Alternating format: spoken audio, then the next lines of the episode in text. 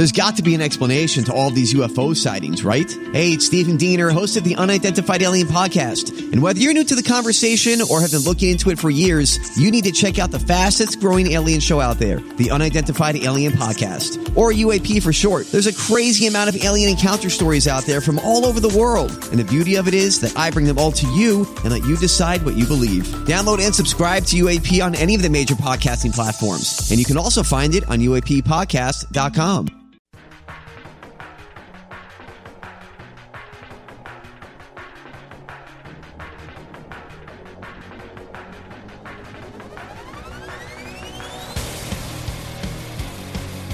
Yes, yes. Welcome into another edition of the Tim McKernan Show here on the Inside STL Podcast Network from the HomeLoanExpert.com studios. Ryan Kelley and his great staff making this podcast possible, along with James Carlton and Johnny Londoff Chevrolet. Very grateful for their support of the podcast and have enjoyed doing them and have another great interview for the audience today.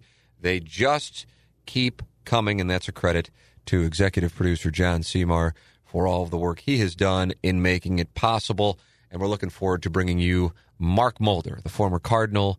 He is with us for an interview that was supposed to be a half hour and then wound up being 90 minutes. And it's a guy that I don't think I spoke to more than four times while he was in St. Louis. Not because he was mean spirited, just because he, as he explains actually in the interview, he just didn't really want to be media guy.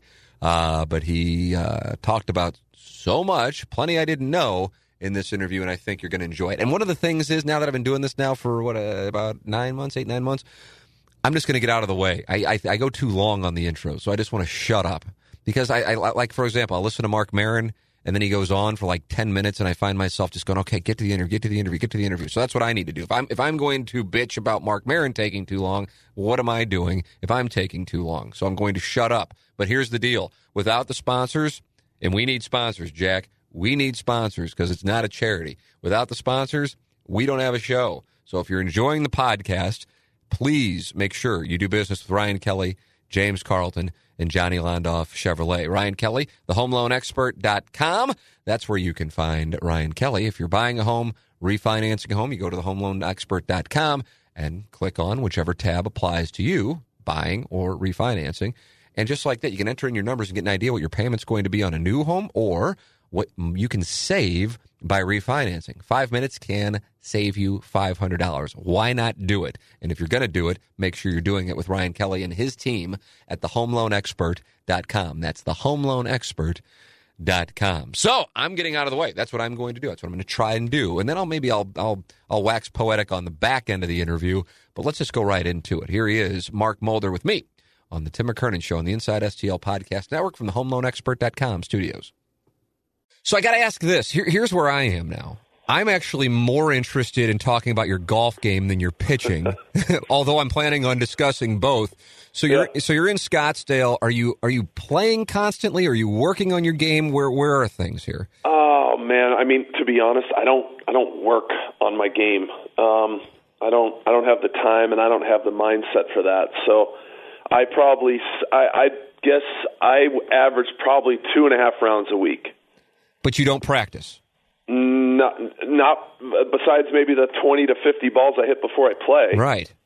And you're still So- scratch golfer, am I correct? Is that the official GHIN number? Where Yeah, I've been I've been playing awful for the last uh, couple months. And Chez Reavie the other day, uh, we're playing, and he, he uh, we're I'm like I'm six over through like five holes, and he goes. He goes, "Hey, dude, you're kind of standing a little too straight up. Bend a little more at your waist. Get your upper, get your chest down a little bit." And I think I was one under the rest of the way. Really? So he So spots like- that, and just like that, it switches. Yeah, and yet for the last two months, I've just been losing money to everybody I know. So Now I saw you though. You were playing in the Diamond Resorts Invitational in January. Am I correct? That's January usually. All right. Yep. And you were near the top of the leaderboard as you seem to be in any time you play in these things. Eh, Were you playing poorly then? yes, Really? Was- and, and nonetheless, yeah. you were still at the top of the leaderboard. Well, yeah, I ended up finishing third. Um, but yeah, it started a couple weeks prior to that tournament. So that tournament, I was grinding like you wouldn't believe. I was getting up and down from everywhere. I was making 20 footers um, just to give myself a chance. And yeah, my my swing was a little jacked up at the time, but I was I'm just such I'm so insanely competitive that it I don't even care if, if I go into one of these playing terrible. It's like I'm going to find a way to do it, you know. Oh, God bless. I respect that. So, what, did you grow up playing? Like, did, were you like one of those country club kids that was out there at four or five years old? I was exactly the opposite of that. Um, I grew up in a on the south side of Chicago, and not a lot of um, country um, clubs on the south side of Chicago. Uh, no, there, no, there was not. I I grew up with a golf course that was maybe 6,000 yards. It was called River Oaks. Um, and it was obviously next to a river that when we got a lot of rain, the entire course flooded. Wow. So, so, it's one of those deals. We have a few of those in St. Louis. Yeah, I would save up my money all winter to where now this is when I'm probably 11, 12, 13, 14 in that age. I'd save up my allowance or paper out money and I'd buy a $20 resident card come springtime. And so would my brother. And that that that was 20 bucks that you just, you know, my parents made us pay it and then I could golf for $3. So we, I went with a $5 bill every time. It was a buck 50 for a hot dog and a coke at the turn and two quarters to call my mom. Oh my god. Boy, you have this and all worked out. And that's how I that's how I grew up golfing. Was my brother and I just carrying our bags. We'd sometimes there was no driving range. All there was was a putting green. You'd get there, you'd put your name on a list, and there were times where we'd wait an hour and a half to tee off. and that was that was pretty much the extent of it. And then we'd get paired with some people and we'd go play and man, it was it was brutal. in comparison. But I but I remember I remember in the summertime in Chicago, you know, when it's hot, there were times my brother and I we'd take our shirts off. And I remember we try to we try to hide from the from the marshal driving around because he'd always be like, "Hey guys, you got to put your shirts back on." you know, but it was so flippin' hot out there that you you couldn't help it. And obviously, I I had I wasn't bringing bottles of water. I wasn't you know, nothing. So it was just you're just wearing it until you got done with nines where you could get to the drinking fountain, you know? now, were you good right away, or when did you become the scratch golfer you are now? It wasn't until, it wasn't really until uh, I got in, I got to pro baseball. Um, I played, I played for fun through high school. Uh, didn't play much in college at all. And then when the A's drafted me and I came out to Arizona, that's when I started playing a whole lot. I mean, I'd go to the complex here, uh, the spring training site for the A's. I'd work out at eight o'clock. We'd be done by say eleven, and five, six, eight of us would all be teeing off by eight by noon. So I spent my off seasons playing golf, probably close to every other day um, for those few months. Then the season would start, and I would play sparingly throughout the season. I mean, I'd bring my clubs, but it all depended when I was pitching and stuff like that. Right. And then um, that's just kind of how it continued. And I was probably a four to six hand, four handicap maybe during that time, uh, four to six, I guess. And then once baseball got done, I went to I went down to about a one or so pretty quickly because your short game gets better when you start playing all the time. Yeah, yeah, and that's and where you save those for strokes. me, yeah, and for me, this when my career ended I then put in a putting chipping green in my backyard, and when I did that, then I, after probably a year or so of that, grabbing a glass of wine at night and going out there for an hour, you know, every night, every other night after the kids, my well, we probably only had, I think we only had one at the time, but um, doing that every night, you know, then all of a sudden, you know, you're you start. I started getting into the pluses or right at a zero, and things started changing. I start, you know, I play with tour guys all the time in the winter. So I'm such a visual person, and I I'm just a feel guy. If you ask me to explain pitching mechanics, I can do it about as well as any high school coach because to me it's a it's a feel. It's what I feel when I'm out there, and I'm the same way with golf. I can see it, and then I can just kind of get myself to go do it. So, so when you were playing with the A's guys, who were you playing with? Uh, Corey Lidle, uh, obviously, oh, yeah. who passed away in yep. that plane crash. Um, Ted Lilly, uh, Tim Hudson. Um, Lilly and Lytle were probably the two that I played with the most on the road. Um, but it it just it just varied, man. It depended who was. Jermaine Dye played a lot uh, for a position player. Chavez would play from time to time.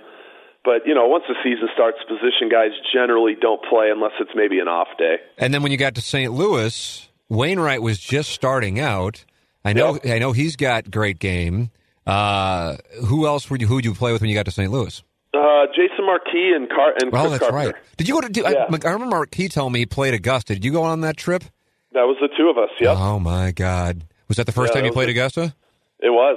Have you played yeah, it we since? went. We played 27 holes and and flew back. It was uh with uh, Drew Baur, who is the That's right. one of the owners of the Cardinals. Absolutely. So tell me about that. Ah, man, you know, you you hop on a anytime you're hopping on a plane at five in the morning, it's it's never a bad thing. We land at the Augusta airport. We have these green green vans pick us up because they they'd met some other people. Drew did, who he knew from Milwaukee or something. So I think we had I think we had twelve people total. Um, and then uh, Bill DeWitt Jr. was also on the on that trip. So I, I I know I played either 18 or nine with him that day. But you know the green Augusta vans pick you up.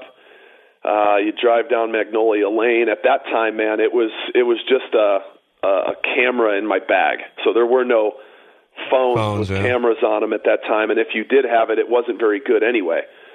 So I only have a handful of pictures. I only have maybe five or six pictures because you almost you almost felt like "Ah, should I bring my camera out? Should I pull it out? Is it allowed? you know, that kind of stuff. But you know, the the coolest thing about Augusta, as I tell people, don't get me wrong, the golf was incredible, but you walk out the back of that clubhouse and there is green grass and rolling hills everywhere.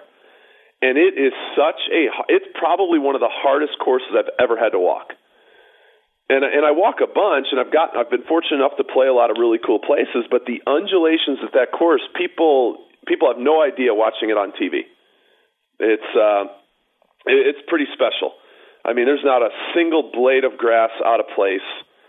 Everything is is completely green and perfect, and you know, nine kind of comes up to the clubhouse, mm-hmm. moving from right to left, and then 18 comes up, moving from left to right. Well, in between those two holes, that was like the old, old driving range.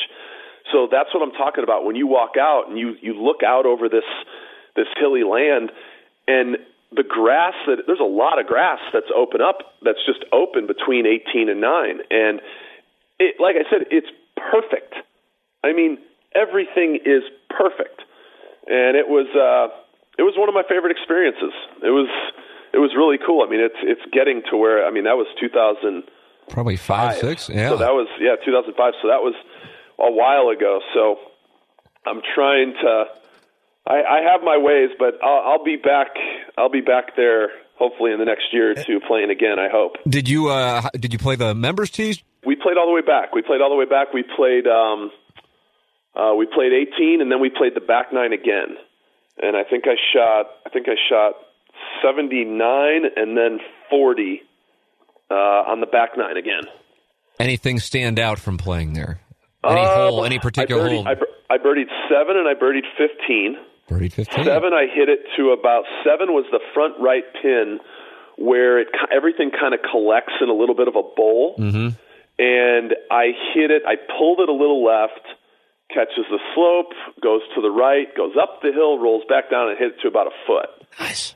And then 15, I pulled my drive a little bit left around those trees, so I had to chip something low out in front and then chipped a 54 degree wedge to about six feet, and then I made it. So those were those were unfortunately my only two birdies. Number 11, number 11, man, the the new tees that are way back there. You get off 10 and you have you feel like you walk a hundred yards to your left to go back to a tee box that is looks like it's in a cave of trees. you know, and the hole is just borderline. It's it's impossible. Isn't it I- I impossible? now is, is that the hardest hole in the course, in your opinion? I thought so. Yeah. I thought so. Um, that and number four, the 230 odd yard par three. Right. That's all. I mean, it's too. just it's just absurd. so um, when you look at the member tees, I can see I think the course would be really cool to play from the member tees. I mean, maybe you know what would be cool?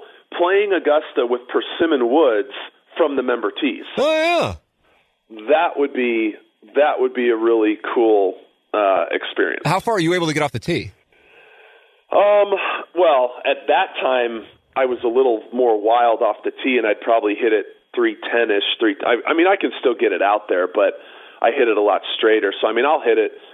I mean, there's times I can hit a ball three three twenty, but I would say I probably hit it two ninety ish, right around there, give or take, if I'm playing well and I'm hitting it straight. I saw that interview you did on the Golf Channel, and you were talking to, I think it was Taryn Schaefer, who used to be at Fox Sports Midwest, and, Uh-huh. you, and you said you couldn't really go all the way back because your two shoulder surgeries, as far as really. Well, get- yeah. Well, see, for me, I golf right-handed. that's right. So my left arm is the one that has to go across my chest. So my my shoulder doesn't bother me doing anything. Um, but while I still have decent range of motion, I don't get. I probably come just short of parallel up at the top. So uh, yeah, I can't quite get it maybe as far as I'd probably like to. But I don't really think I don't really think it uh, it affects me or hinders me or or anything like that. You know, it's not like I bring the club back and and I'm thinking, oh, that hurts. You know, Yeah. it, it's it's nothing like that. So you you were mentioning you played with Chez Reavie, who had a great start to his season. Yeah. uh, he was almost in the mix there. What he was in the mix at Waste Management, almost won it. Um, and and and you play with tour players. So when people hear somebody's a scratch golfer, the question, and then you're winning these celebrity events, they go, "Wonder if he wants to play on the tour. I wonder if he wants to play on the Champions Tour." And my guess is, before I ask the question, is you're going to say, "Yeah, I am good, but these guys are in a different world, and I see it firsthand. That as as good as I am when I'm playing in the celebrity events, I know how big of a gap there is between me and the tour players. Is that a fair a fair assessment of what you would say? It is, but then you could even take it further to the extreme, which I've said in the past, is that they could play in flip flops in their underwear, and, and I they could give me three aside, and I would still get my butt whooped. Really? So now, a lot of that is dependent on the course you're playing. So the course that I play with a lot of these guys is Whisper Rock. It's a place here in Scottsdale that it's a really di- it's it's a, it's on the difficult side of things. So when you hear McCord and Costas and them talk on the Golf Channel about having 20 to 25 tour players at a place in Arizona, this is the place they're talking Okay. about. So I play with these guys. If they give me three aside, which is normally what our bet is, I lose at least three out of four times.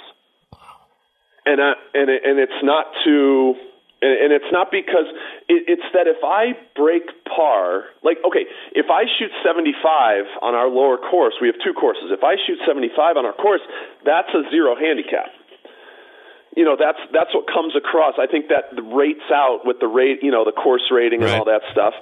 So when I play and I play well, I'm shooting between 72 and 77 the majority of my rounds at the courses that I normally play at. Now when I go play other places here in the valley, yeah, I can maybe go under par and in these tournaments, we obviously in the celebrity tournaments, they move the tees way up.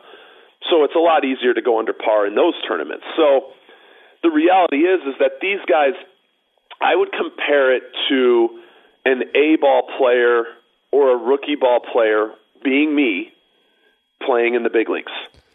Yes, an eight ball player is going to get lucky and hit a homer off a big league pitcher, but it's not going to happen very often. So when you see these guys firsthand, and you make that analogy, which is a great analogy, what what are the things that they can do that, as good as you are, that you can't do? Well, um, they can flight the ball 10 different ways.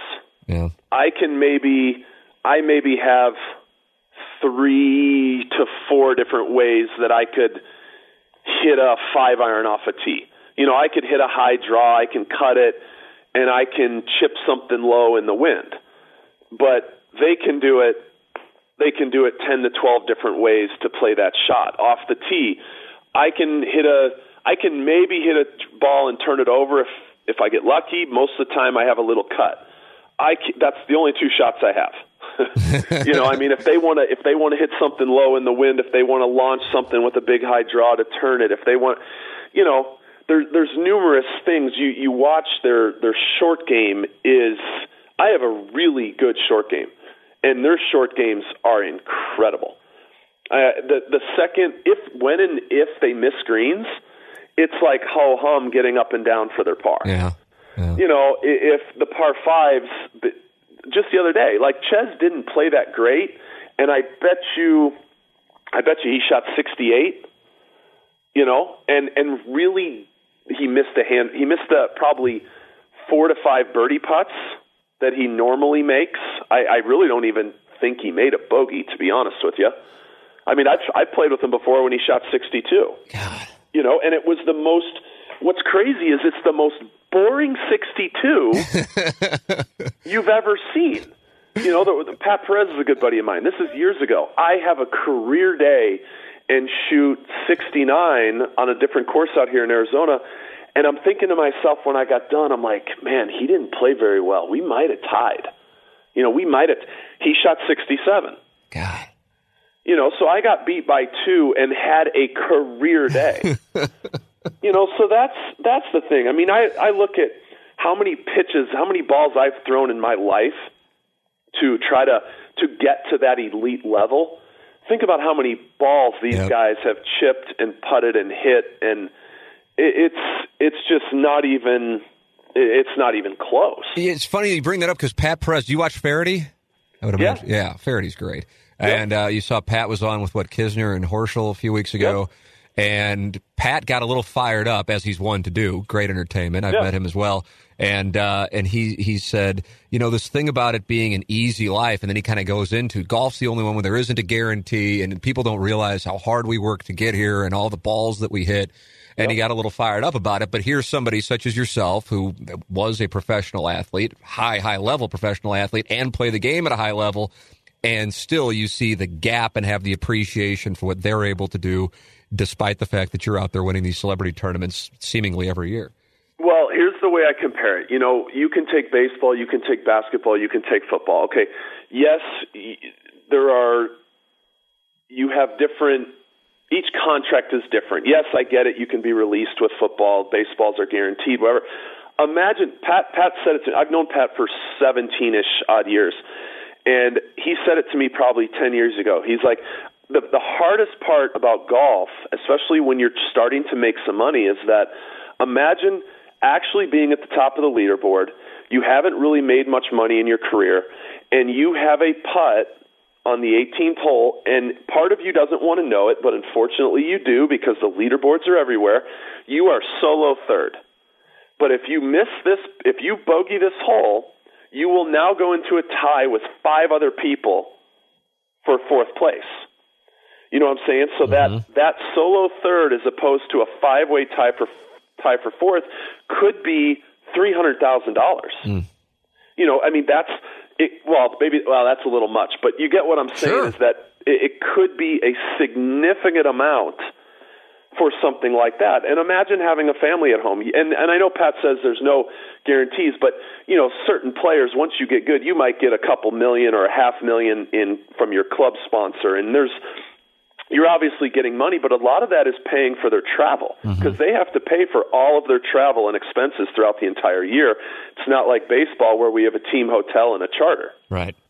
You know, so yes, there are uh, there are a lot of differences, and you know, the top 10 ish golfers make a lot of money. But once you get past that top 15 or 20, there's a there's a there's a difference, you know.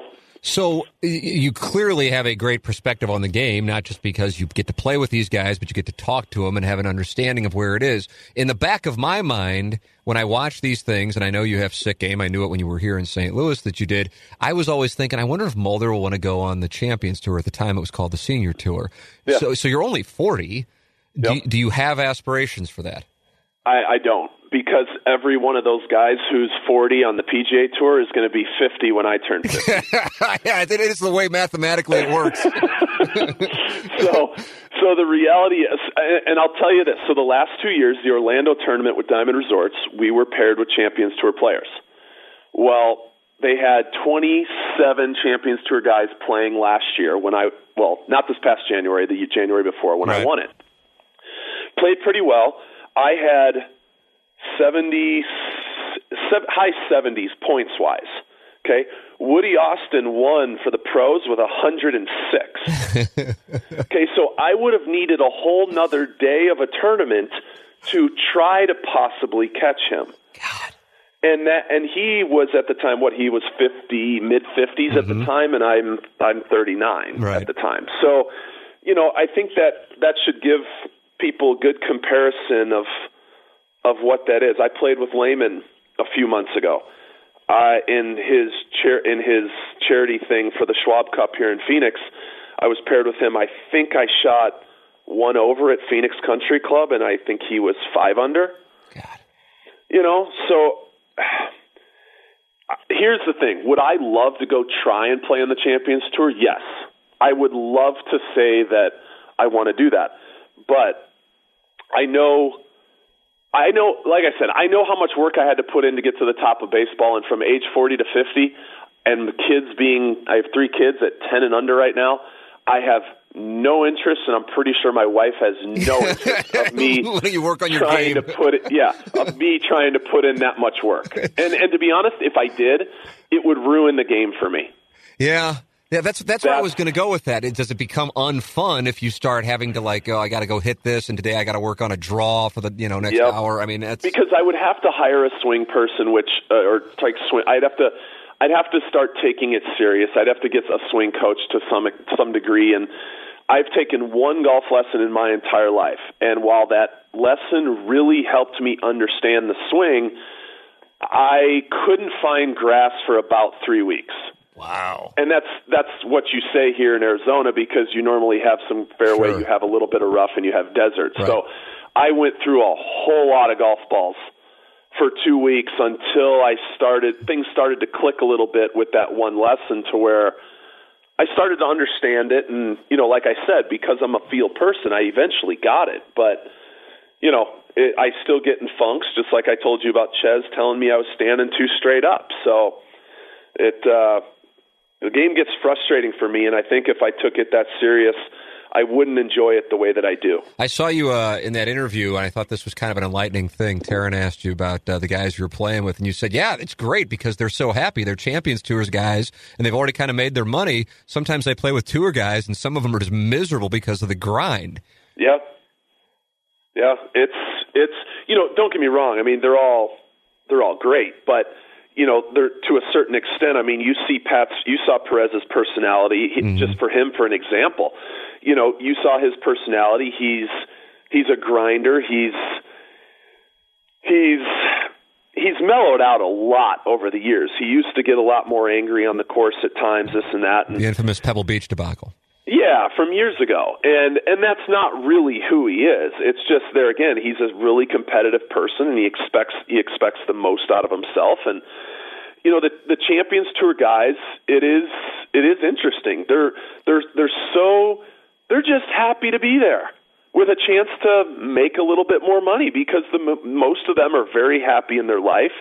Maybe they're not killing it financially, but the point is, is their life is already their life. Yeah. And they live it a certain way in their means, and, and they're perfectly fine with that. And so it is. It's very different to where the past couple years playing in these tournaments with these guys where I was in contention, it's almost like you really feel they're pulling for you. Yeah.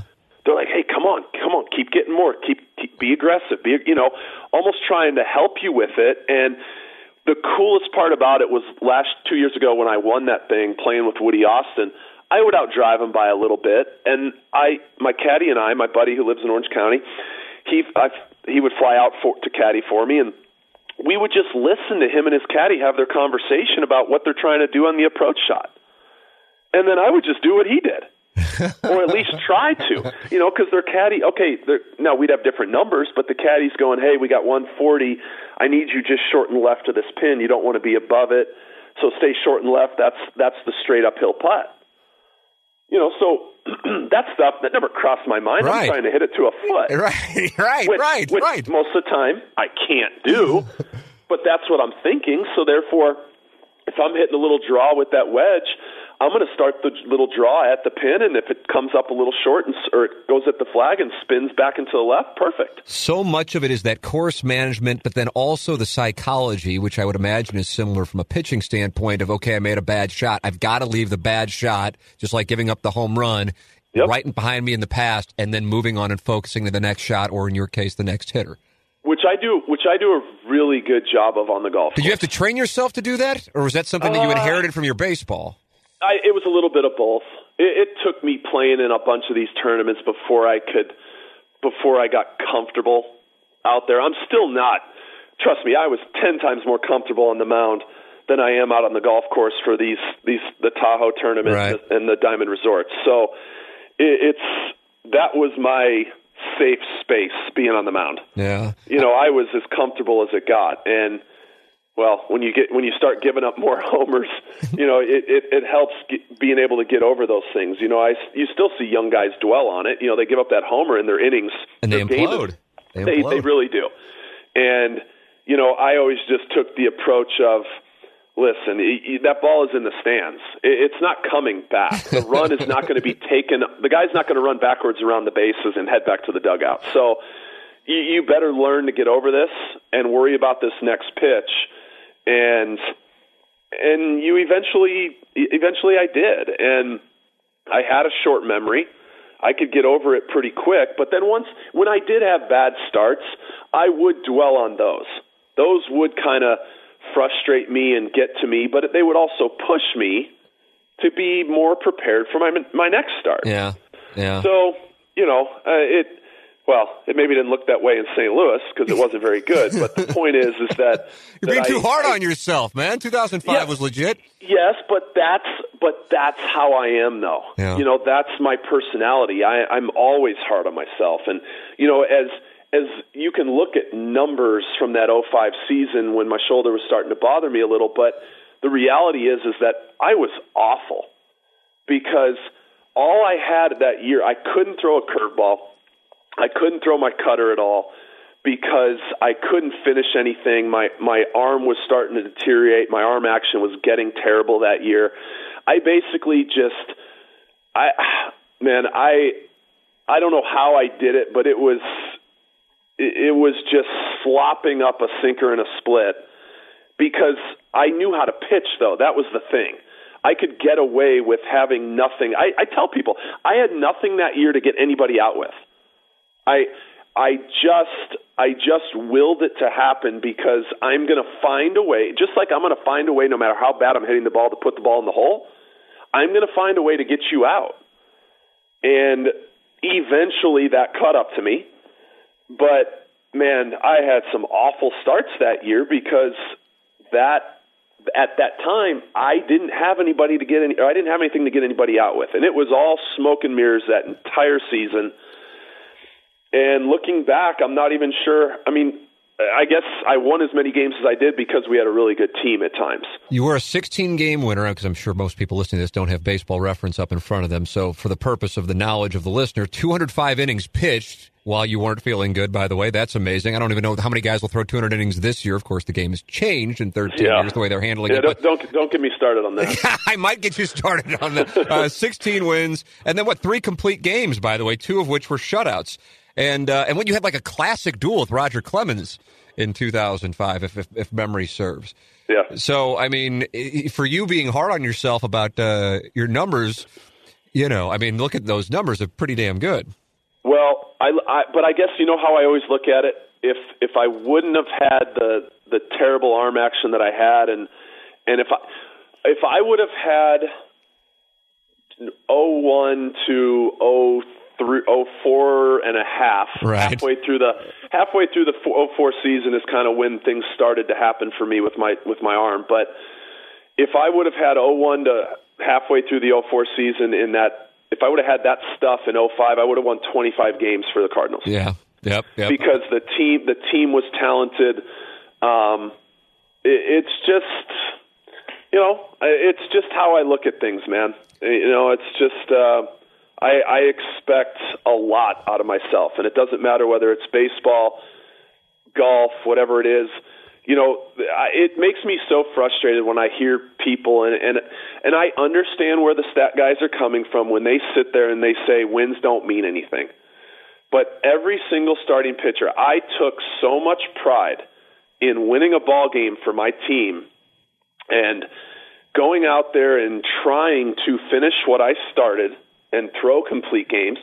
All those complete games. One of those years in Oakland, I think I had nine, nine or yeah, there it was something around there, and and I I think Dave Stewart had the sort of modern day record of eleven or so for the A's at that time, and that's all I wanted. And I think I got hurt in 03 it was at 03 when I had a had nine. You had nine, eh, but you only had 186 innings pitched, which is really saying something. Nine complete games, but only 186 innings pitched. Yeah, because I had a stress fracture in my hip in mid-August. Wait, was it mid-August?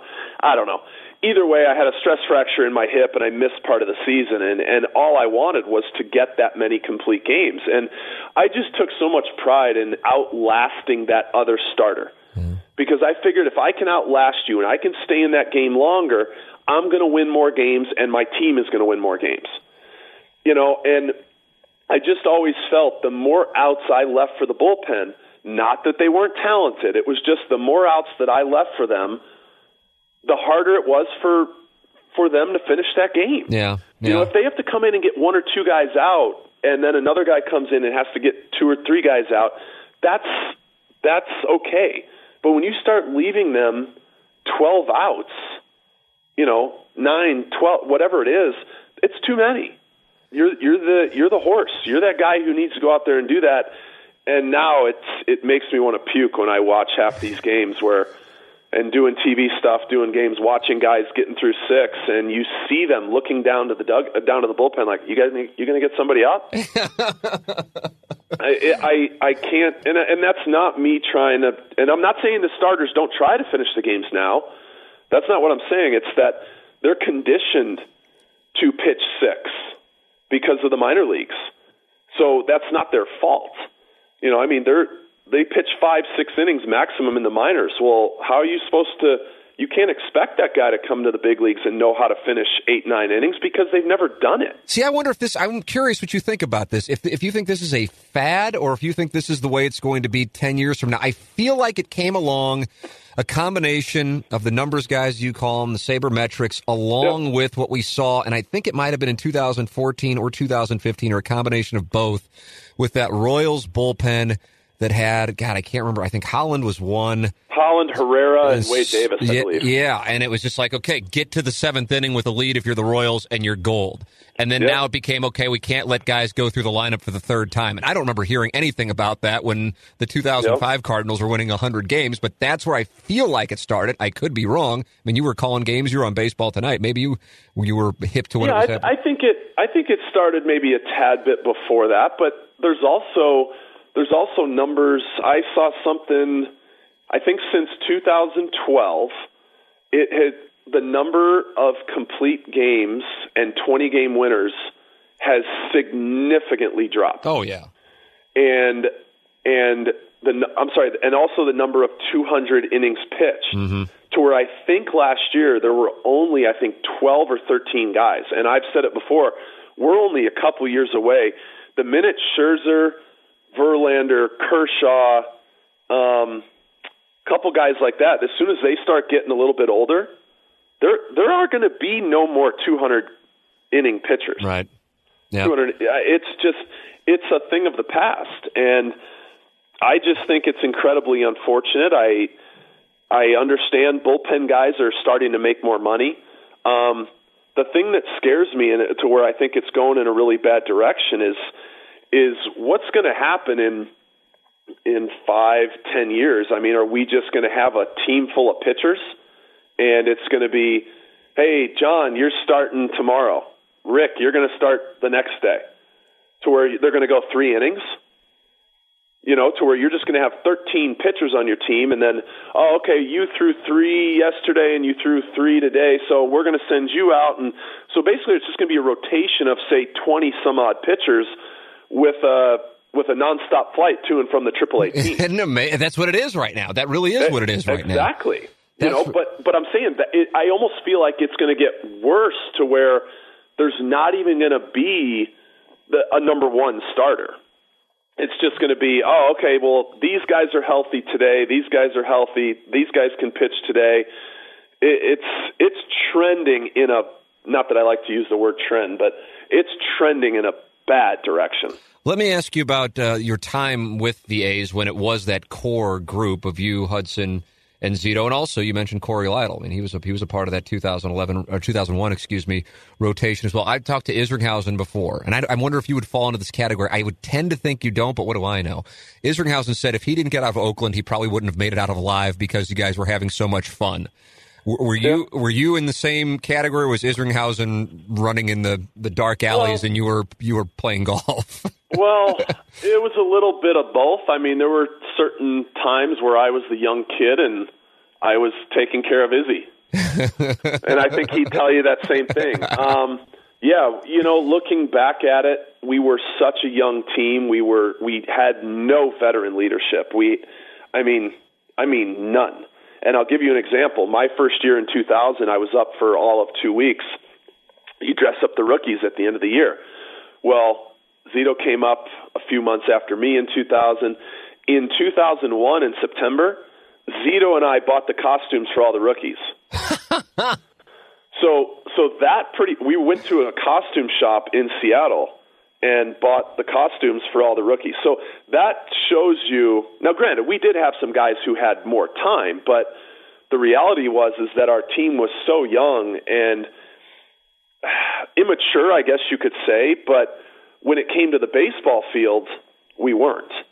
We knew exactly what we wanted to accomplish. We knew we were good. We knew we were talented. But when it came down to it, when it got to the playoffs and we could never seem to win in the playoffs, that's where our lack of experience showed. And, and I've explained this to numerous people that, you know, we went into a playoff series with the A's all those years, and there was no, there was confidence, but it was fake confidence. It, it wasn't real. And, but yet when I got traded that off season and came to St. Louis, I remember going to play the Padres in 05 and there was I, I can't even begin to describe to you how it was all right let's go win these games and move on to the nlcs just like it was like a four foot putt. We know we got to do it. Let's just knock it out. That is exactly right. And I couldn't believe the vibe and the feeling in the clubhouse of, okay, let's finish this off. Let's be done. Which I think we swept them. Yeah, in 2005, I, we, I it was like so, or, or, it was like any old regular season game. It was just let's get this over with and let's go and I couldn't believe how much different that was. And was that coming from like guys saying that, or was that behavior? Like were there it, people? No, speaking, there wasn't. Or? I don't think there was anybody saying it. Could just it was just it. it was just the way you felt about it. Yeah, and it just seemed it was just the confidence, man. And we didn't we didn't have that in Oakland, and we the off the type of offense that we had in Oakland at that time. You know, that was the whole beginning of taking pitches and walk. Well, when you're going against the the Yankees rotation at that time, they're not walking people. Mm-hmm. They're throwing strikes, so you're down 0-2, 1-2 every single count. So the whole the whole that's why us as pitchers, I guess in Oakland, we never understood that because when I looked at my game trying to throw three pitches and get three outs, what is the other team taking pitches? That does nothing for me. if I'm facing a team that had the A's approach, you know, like right. if you're giving me strike one, huh, let's go. I like you my know, because, chances. Yeah, because all I'm going to do is force you to start swinging the bat eventually. So that's why I always felt in the playoff games, these pitchers for the Yankees, the Red Sox, the Twins, all the teams that we lost to, they were just pouring in strikes, and every one of our hitters was like, wait, I'm down every count. And this was part of the Moneyball philosophy, was it not? Yeah, I guess so. I guess so. I mean, sure. that was the whole that was the whole vibe. And I remember Chavi, Ch- Eric Chavez was always the one who was like, "Why? Why am I taking strikes? You know, I want to swing the bat. I want like the, the first pitch maybe might be the best pitch I get. So why am I not? Why am I not ready to swing the bat? Right. But they were instructed to take pitches. Well, I'm not saying that they were necessarily instructed, but it was part of the whole let's work the count, let's right. get the starting pitcher out of the game, let's see more pitches. That was maybe not money ball, but that was kind of what was starting to happen those years in Oakland. Yeah. And, and don't get me wrong, it was not that guys wouldn't swing at the first pitch. It was just let's work the pitcher, let's work the count. Well, there's only so much you can do to work the count when they're pouring in strikes.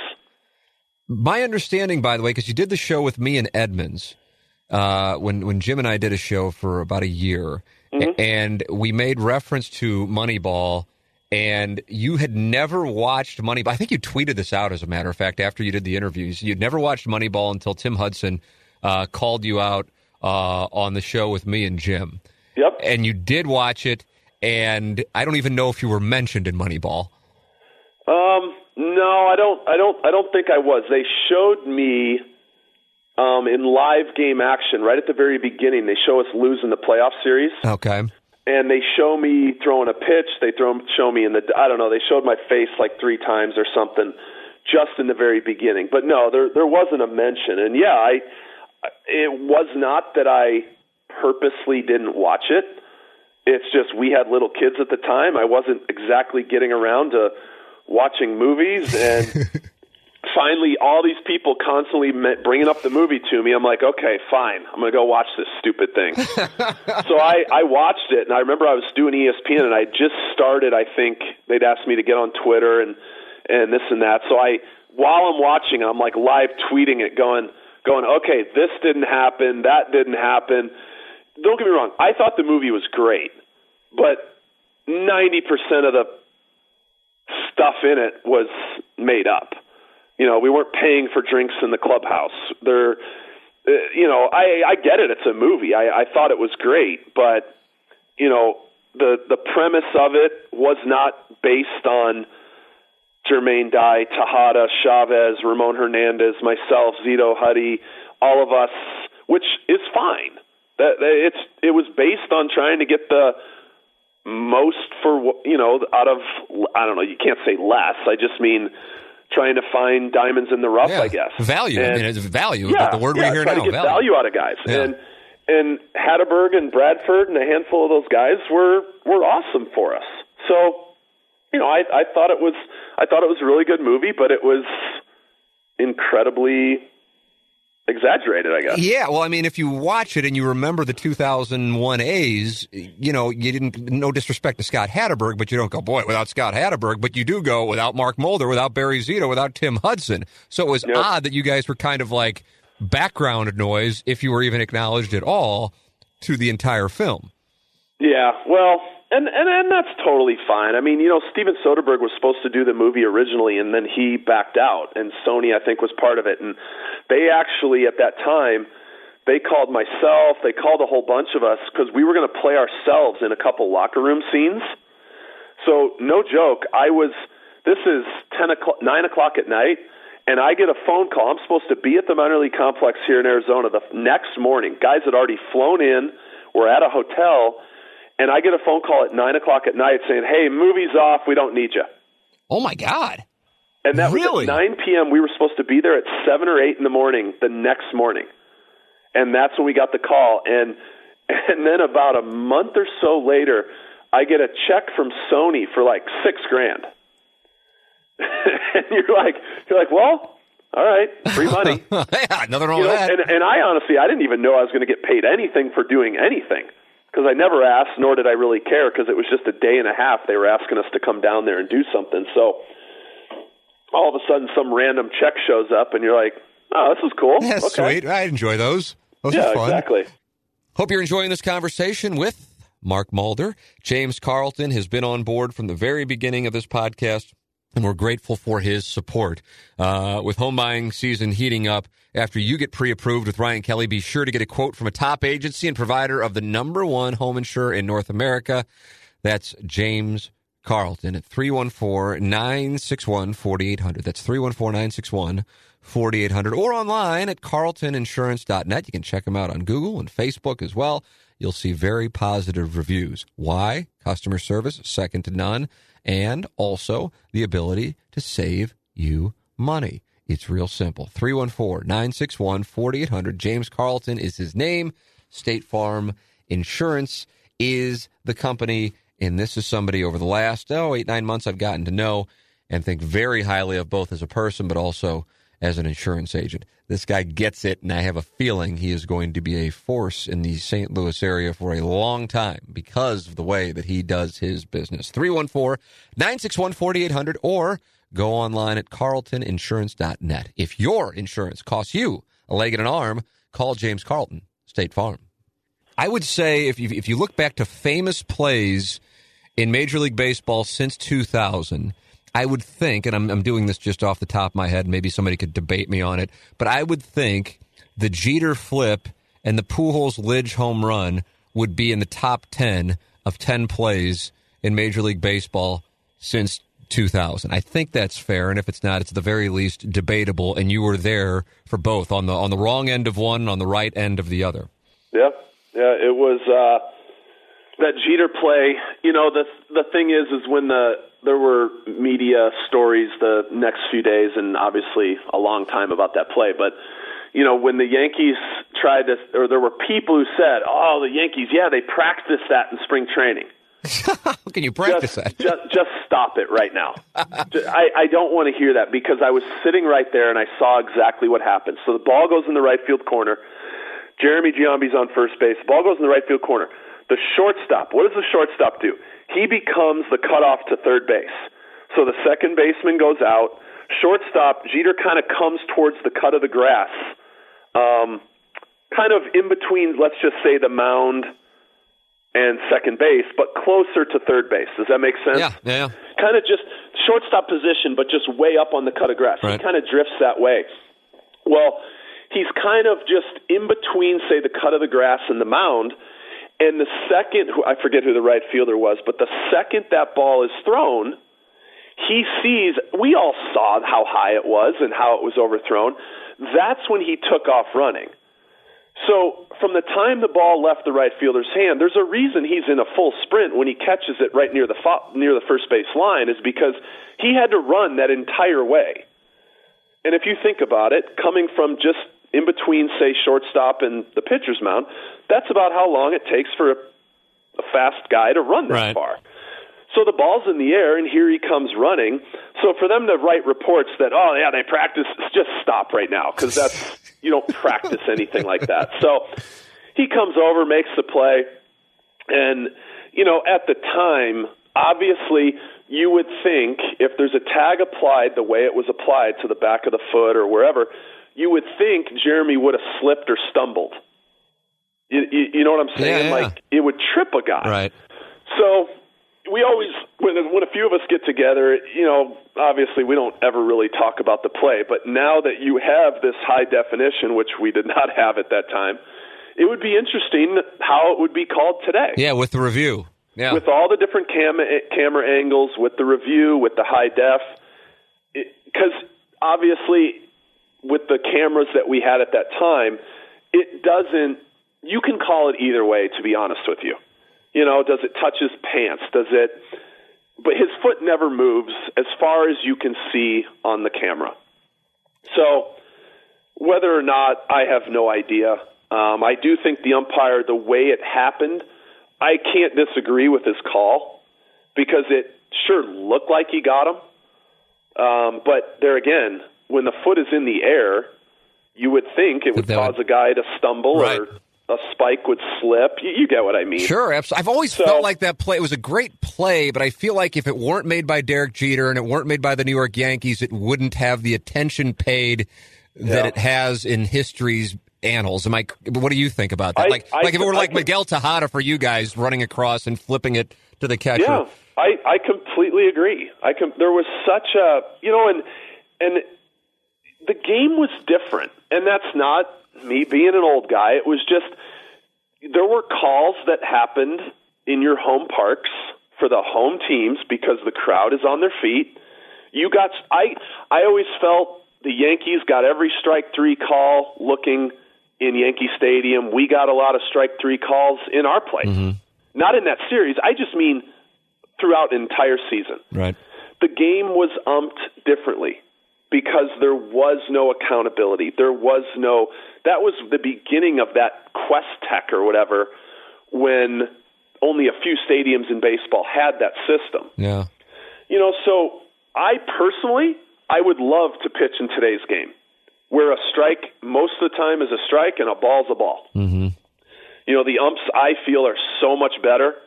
Um, you know, I mean, what, how would it be for for Maddux and Glavine and, and those guys? You you look back at they were incredible, but now every pitcher is forced to throw strikes. Right.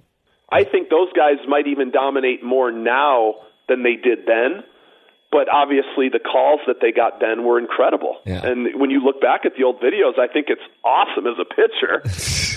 you know, I mean, it's incredible how if you just hit your spot back then, you it was a strike. It was from something else. The, the calls those guys would get. My God, the strike zone was so liberal. So Yeah. along those lines, you, you you experienced the Jeter flip on the wrong side of it, but you experienced Pujols Lidge on the right side of it. And anytime I've talked with a guy in the 2005 Cardinals, and I ask him about that moment, the thing that they all say is the silence is what they remember most.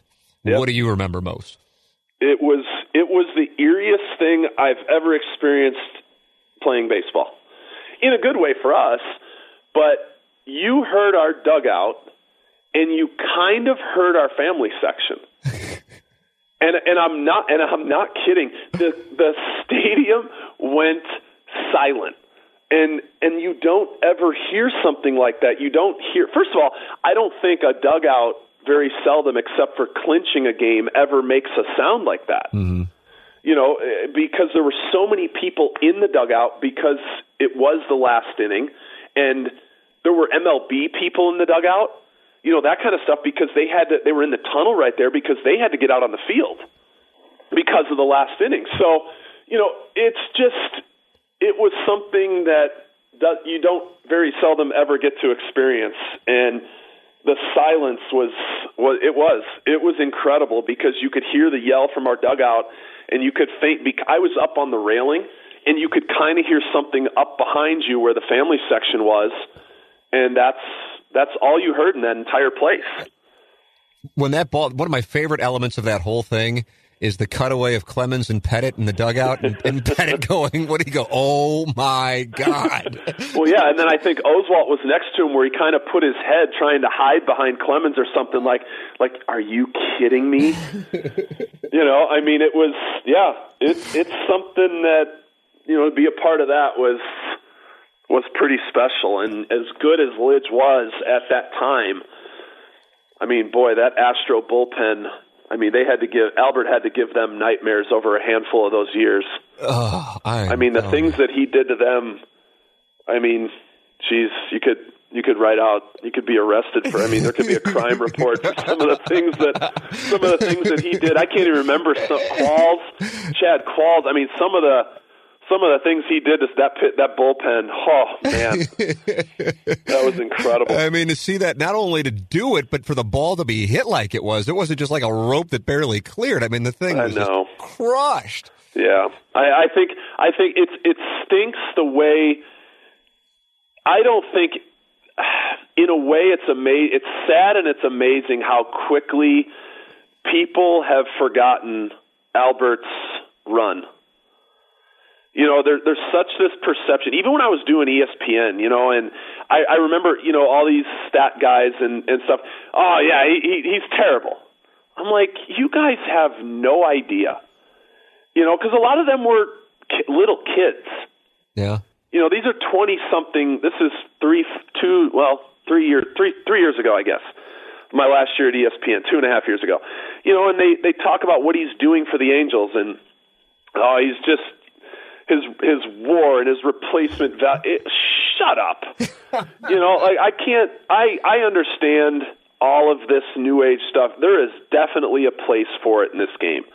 But when you start ranking people's worth, and I, I'll never understand that because unless you're between those lines and you're in that dugout and you know what a single person and how the the 20th best player on your team can mean more to your team than the third best player.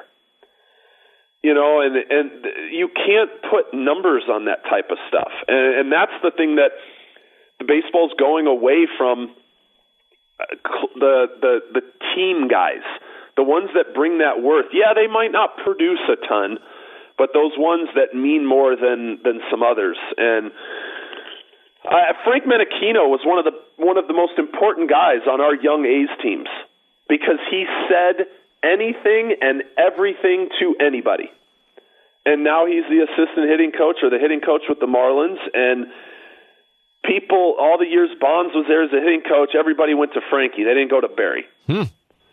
You know, so that that's the thing. There, there's just it's tough when people forget how good somebody was just because they're they're older and they're maybe not producing the way that they did for 12 straight years. I think? I think so much of I could be wrong on this because I'm sure part of that is exactly what you're talking about the wins above replacement, the decline there, but is the contract, and the contract is viewed as an albatross, and you can't For talk sure. Pujols without talking about what the Angels gave him and are still Yeah. giving him.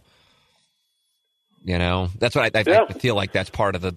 Oh no, it, it absolutely is. It absolutely it is, it is. But I guess just as a player, you know, I think players have a little bit more of an appreciation for what people to do what he did and do it at that elite level for that long of a time.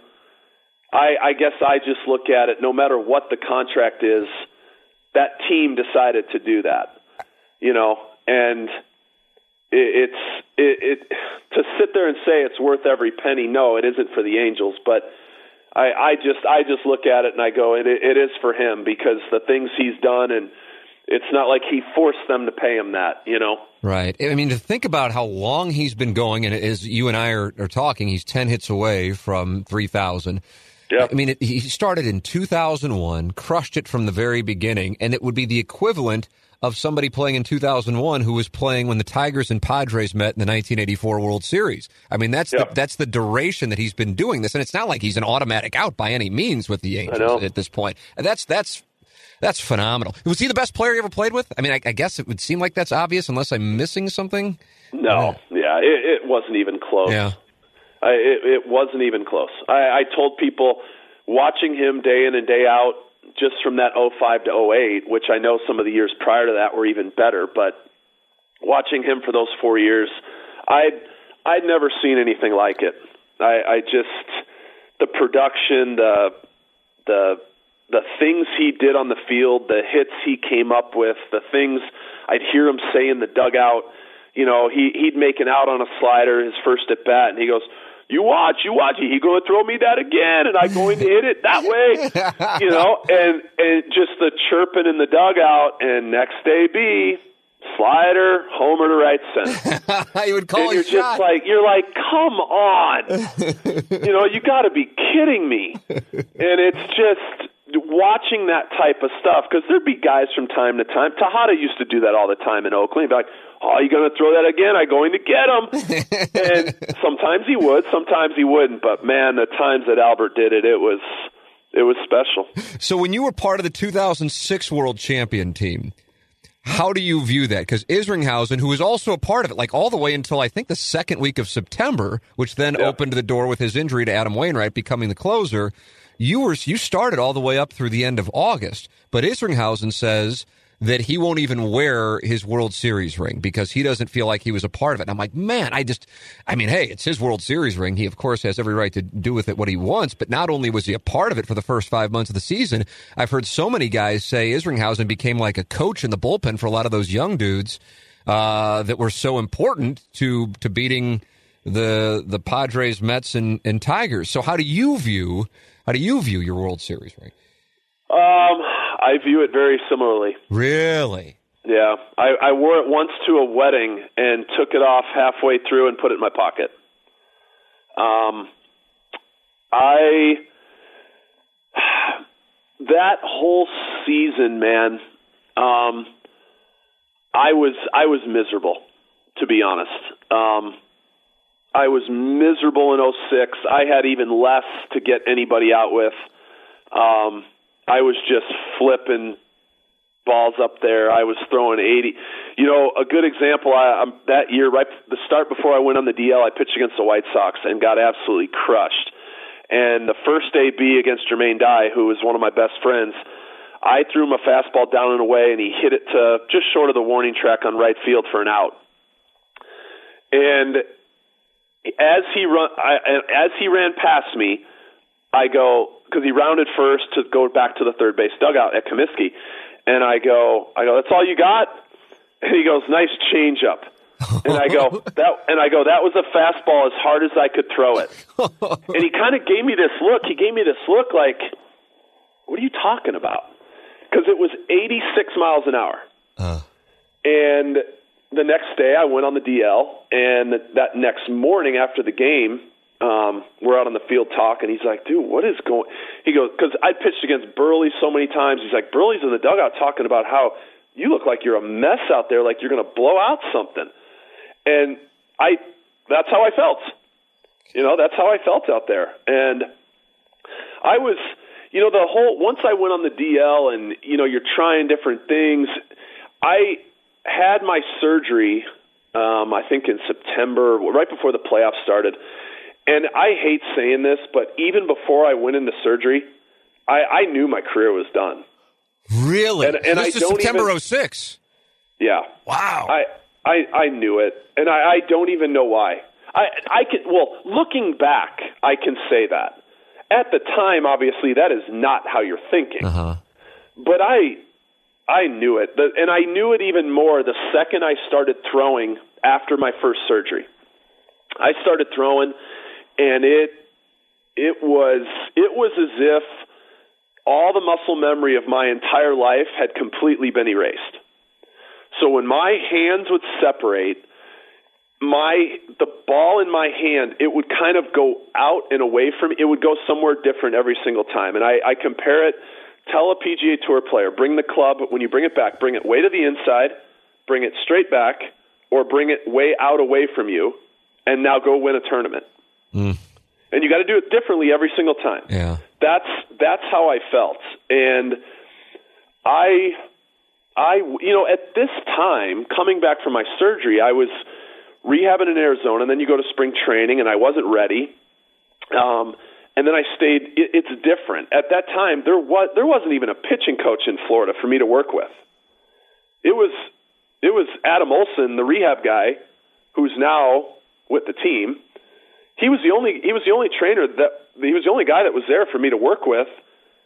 You know, the, the, that's how much that's how drastically just in these what twelve years. Yeah, it's changed. That the game has changed, where you have people everywhere to make sure things are done right this and that. You know, I had nobody to watch me to to anything. And and looking back, I wish uh, the second I started throwing and I knew how bad my arm was working and how how different things were for me, I wish I would have had a way to have addressed it right at that time with some pitching person, whoever it might have been, you know, right. to where we could have worked mechanically. We could have figured out, okay, why because I always looked at it this way. It always made me wonder if when they fixed my cuff and my labrum, whatever, it even though what they said it all went back perfectly, it made me wonder whether my arm, that that cap, that ball in that capsule, whether it sat ever so differently. You know, if it just if my shoulder sat differently in some sort of way, and that's why things changed for me.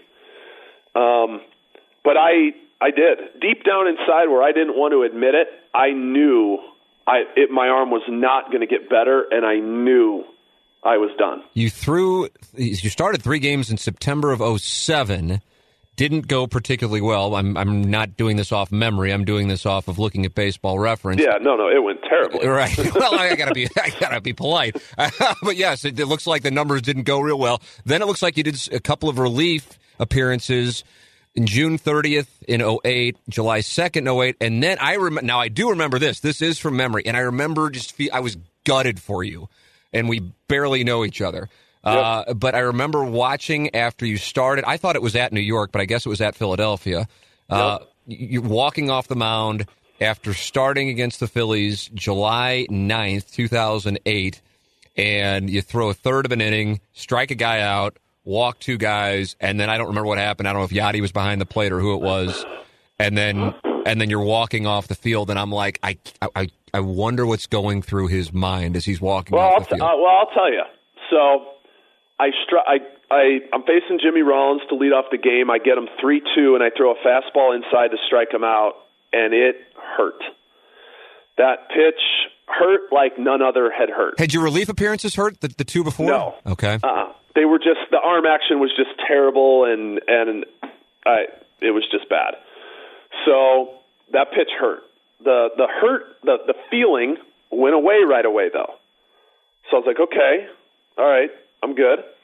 I proceeded to then walk the next two guys to where I think mentally I was so scared of feeling that pain again hmm. that I was just basically kind of like almost if I saw I I wouldn't I don't think you could possibly get me to watch a video of those next two at bats because I remember the feeling on the mound almost being scared to throw the ball home. And the first pitch, so I walked those two guys. Um, that doesn't make sense though, because I don't understand why I would have picked over to first base. Anyway, I, I remember picking over to first base. Maybe I did that with a guy on second Okay. or with a guy on first before I walked the second guy. Yadi called a pickoff. I threw over to first base, and I'm not my arm. I basically felt I threw it off of my left hip.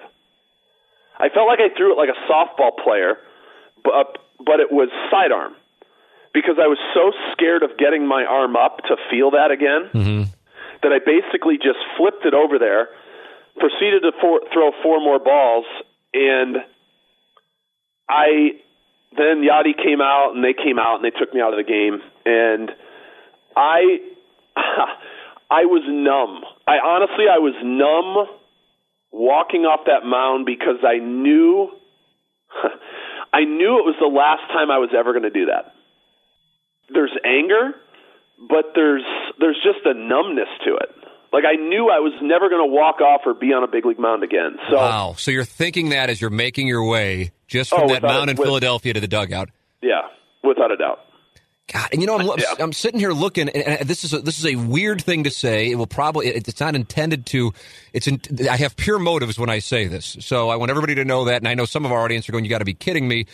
But when I look at, so I've got baseball reference up as I've made reference to a number of times, because I honestly thought, and eh, eh, listen, I mean, my God, I'd do anything to make thirty three million dollars. But you made thirty three million dollars, but your career was over in two thousand eight. I mean, for real, and I mean, whether we're talking about 2018 dollars for the stuff that you had pre 2000, I don't know what number you would say, pre 2004, pre 2005, pre 2006, whatever. I mean, that's a, that's a, it's a likely even in those times 75 million to 100 million dollar career, and and it just got blown up by a shoulder injury. Yeah, yeah. It can uh, it can be it can be taken. Well, I mean, if I, I Zito and I have this conversation all the time. We we both would, would have had I not gotten hurt, we both would have gone into free agency that same year. You know, and he got I don't know one twenty. Yeah, it was a Or- yeah, it was a nine Yeah, a whatever big it was. nine figure deal. Yeah. So the the point is, I mean, and you know what? I don't know, man. I mean, I I'm way past that. There's I, I never look back at it. I guess in that way. Um, I just I just would have. I'd give up. I'd give up a lot of things to have you know to have just been healthier and enjoyed it a lot longer. Um, I, I love doing it, and I tell I tell young kids all the time. I'm like, I had to go speak at Michigan State. They they kind of retired my jersey last year, and they don't really retire them; they just honor it. But uh-huh. whatever. and I and I kind of said to these kids, I'm like, I, I want you guys to understand. Like, I was here for three years, and I don't remember a lot of these three years. I said, now I get it; it's different because I went on and played so much more. I said, but these three years at Michigan State went by in two weeks Yeah. when I when I look back at it, you know, and, and now looking back, I mean, at the time you feel like the seasons drag on. Every is longer, you know, the the games. Oh, we're not even to July yet, and all this stuff. And you know, you look back, man, and it it goes so quick. And I have such a a thought in my mind that that I was a pretty good pitcher for a while. And when I really look back, it was such a short time that I was decent to good in this game, and it was really just a one to. In my mind, it was. I, I guess I only look at it as as 01, 02, 03, and half probably till July of 4 when Uh-huh. things changed for me. Wow. You know, so it's it's really just those three and a half years that that I really look at, and um, to where I really was in my mind doing something special.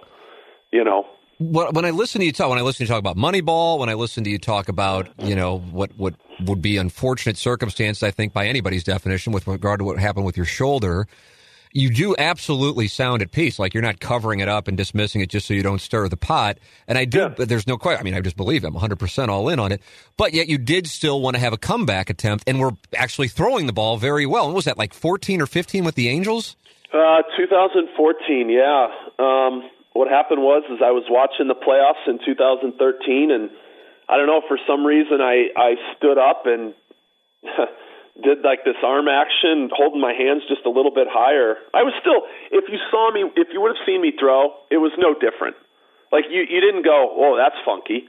It was just something in my mind. I stood up and I grabbed a ball and I went outside on my basketball court and I'm throwing a ball against the wall and all of a sudden like this little hitch this little uh, bad arm action that i had it wasn't there now mind you i hadn't probably thrown in years so uh kyle Lohse who i golf with all the time and a good buddy he lives near me so i called him probably a week later i'm like dude meet me at the field down i'm like i know this is awful that your season just got done meet me at a field down the street would you and he's laughing he's like are you serious i'm like yeah come on just humor me and so we start throwing, and um, the ball for some reason was coming out really good, and I don't have a explanation for it. I had no intent. I was do. I had a.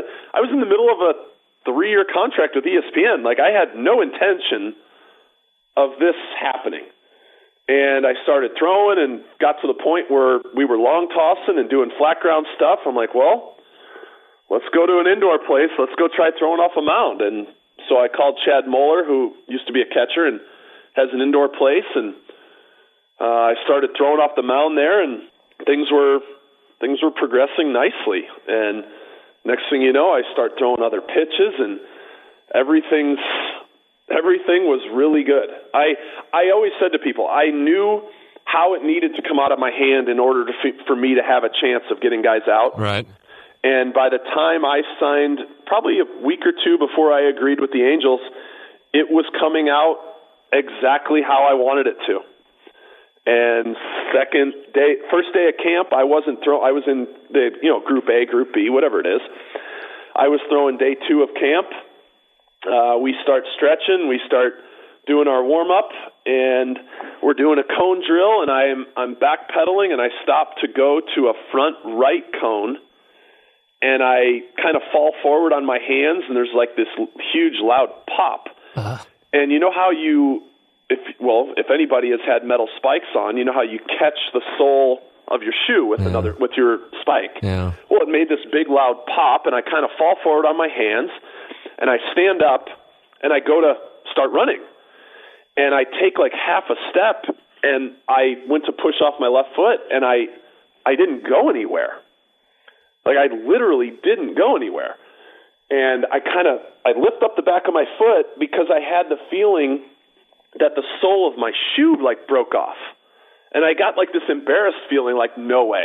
Did my shoe really just break? You know, that's that's what I'm thinking. And all of a sudden the the, the trainer was standing next to me. He goes, "Mark, don't move." And of course, what do I do? I put my foot down and I try to move. And I all of a sudden got this feeling that I could take my knee and touch it to the ground and leave my heel on the ground. Ah. I got this. I had this like sensation, and it because I started to bend it or something, and and instantly I thought Achilles. I'm like, is that my? That's my Achilles. That's what. That's what's down there. And right away I thought because just recently you'd had well not recently but you'd had Ryan Howard, Kobe Bryant, Right. a handful of people at that time and I thought wait this isn't wait this is this is a long I'm done. Like that that's what all of a sudden went through my head like this, this isn't just a this isn't just a, oh, you'll be fine in a week. Like, I am done. And so they get a cart, they bring me inside, and you know, now mind you, there's 40 other guys around me, and I guess uh, Jered Weaver told me later because he was right behind me. Um, he said everybody heard it. They didn't know what it was, but a handful of guys thought that's what it was, and like everybody behind me was just like, "Oh shit!" Uh, Yeah. Well, Yeah, you can know, curse here if you'd like. Kinda, It's a free for all. kind, yeah, they just kind of panicked, and you know, and and that's so they put me on a cart, brought me inside, and they had to take scissors um, right down the top of my shoe all the way to my toe, Ah. um, and just cut to cut the shoe open. You know what I mean? Yeah, yeah, yeah, yeah. So uh, the doctor, obviously, you need to get an MRI to confirm it, but the doctor came in and he's like, you know, if you, there's certain parts of the ankle that if you push on, your foot reacts a certain way, and my foot didn't react at all. You know, so he's like, listen, I'm pretty sure you ruptured your Achilles, and so I, I worked, I had surgery, which I don't wish it on anybody. I know they say shoulders and Achilles are two of the worst. Well, I've had the two worst. I would rather have my shoulder done than an Achilles done. So I worked like you wouldn't. I, I've never probably worked harder in my life over the next five to eight months. I I rehabbed five days a week at a. So you still place. wanted to come back? Well, that was my intent because it was so good. Um, that was always my thought. But it was my left foot. It was my push-off foot. Um, and so I re- I rehabbed at a place five days a week for five straight months. I didn't miss a single day for five straight months, and I was okay after five months. That's when I started throwing. When the well, I could have started throwing sooner, but I wanted to just make sure it was healthy because it wasn't like I was going to come back. So I started throwing, and that off season, I it the ball wasn't come out of, coming out of my hand the same way And that's that. and and I worked all the way up until maybe January of the next year. Um, it was early January, where basically I had buddies just going, "Dude, just sign with somebody, sign with somebody, and just see what happens." And I always took the approach of, you know, I, I've walked away once already, and I'm not going to waste somebody's time because I knew it wasn't good enough. And just like I told you, I knew I wasn't coming back when I was in St. Louis when I had the surgery. I knew it wasn't going to be right again. Yeah. That's I had that same feeling with this. I'm like, it's it's not right. It's not coming out of my hand the right way. I'm not going to be able to get anybody out, and that's only that that's wasting my time and it's wasting a team's time. yeah. And so, you know, that was that was kind of it. So that was kind of a a second kick, you know, where where you Right. you didn't where you didn't just a kick in the sack that you weren't really looking Right. for, and but you know, it's it is what it is, and um and I was perfectly okay with it. It was just the hardest thing. I think my oldest son was, oh man, I think he was six, and when it ha- yeah he was six, so when it happened, I texted my wife. I said, I just ruptured my Achilles. I'm done. I'll be home in a few hours. And she goes, You're done with the day? I said, No, no, I'm done, done. And she, she was at a, she took my, at the time we only had two kids, she took them to a little horse show. And, uh, you know, sh I got home before she did. And when she walked in, you know, my foot's completely wrapped up. I'm on crutches, the whole deal. And to see your six year old start to cry because his dad's not going to play. Like that, that to me was the hardest thing I've ever dealt with. You know, I can handle the injury, I can handle the rehab, I can do all that, but to see to see him get all sad like that, dude, I lost. it. Yeah. That was the one thing that that was probably the hardest through that whole process. Yeah. Because he, cause he never got Because my a chance. None of your kids got a chance to see you play. Yeah, my right? kid, yeah, my youngest was born in uh, October of '07, so he was around uh, for '08, but I didn't pitch, you know, and he was not even one. So therefore, you know, my kids until until really a couple years ago, man, my oldest until he got to be probably six, seven, eight. That's when he started to kind of get it, you know. But prior to that, prior to that, he didn't really have any sort of understanding. So in 14, when this all happened, that's what I that's what pushed me every single day God. was that I wanted my kids to to be able to see that. You oh. know. Boy, that really humanizes the story. I mean, because it's like I said, people are listening. It's like, okay, yeah, it sucks, but you made thirty-five million dollars. You know, you're well, living and that's in Scottsdale. the thing. Like it, it, it was never. I don't know, man. I mean, during the time, yeah, you're trying to make the most you can because it's because it's it's all you might make your entire life. You know, I mean, you're never gonna. A lot of people go on and never make another cent, Mm-hmm. but it. I don't know. I I can honestly say during my my time playing, money was never money was never a driving force. I guess you could say. I was there to I was there to win games, and and that was it. I, I just always figured you take care of everything on the field, and everything else will take care of you. yeah, You know, so it was just never. I don't know, man. I grew up with a dad who was a manager of a grocery store for 37 years with three boys, and my mom was a part-time travel agent. So, how they ever managed to feed the three of us with as much as we ate to this day, I still, I still have no idea. My dad, you know, it's funny, man. My dad never made over thirty-nine thousand five hundred dollars an entire year. wow. And you The made that probably yeah. like in an inning. Yeah, yeah, and he he reti- well he retired in 2001. I mean, I kind of retired him. I didn't pay him. I didn't. I just kind of gave him a blank check just to symbolize it. But Yeah. you know, he retired then, and my mom my mom actually still con- continues to do travel stuff today because she loves it. But Yeah. point is, is that the way that I grew up was not how I live now. So I think that's probably a misperception about you, by the way. And I could be wrong on this. Like, like for real. I mean, I started out the interview and I was just BSing, so I wanted to talk about golf with you. I Yeah. honestly, and I guess if I remember when you were in mm-hmm. St. Louis, I, I'm like, yeah, you know, good, good chance Mulder grew up, you know, hitting wedges when he was four next to his dad, who was a doctor or something like that. And then you're like, well, I grew up on the south side of Chicago. And I'm like, well, fuck, I guess I got that wrong. You know? Yeah, yeah, I grew up. I grew up right near Cal City. I mean, I hate saying it, but you, you, I grew up five miles from where a lot of bad things are happening now. yeah, yeah. You know, and it wasn't quite. It wasn't bad when I was a kid, but I mean, the whole area that I grew up in has progressively gotten worse over the years, and it's sad. It's really, it really sucks seeing the way that that whole south side of Chicago things that are happening and the way things are. It's disappointing. Scottsdale now, 40 years old, only 40 years old, hell of a golfer, money in the bank. You know, when I was when I would like hang out with with Edmonds when we were doing our show, and he's like, "Yeah, dude, I just want something to do." I mean, Jim, I don't know at the time, I don't know what he would have been like 43, Yeah. 44. And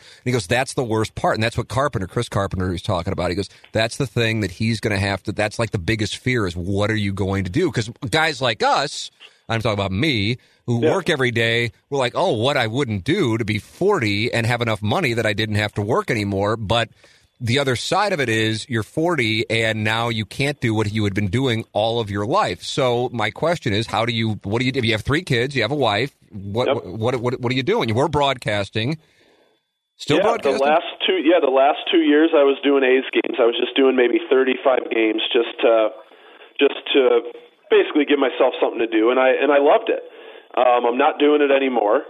Um they wanna they ultimately I mean the reality is they Ray Fosse's been there a long time and I'm not going to move to the Bay Area. I don't want any part of doing 150 some odd TV games. right. So that that's now done. Um, I don't really. I this this is the first year in shoot almost seven years that I won't be doing any TV or that type of stuff. So I'm not really sure.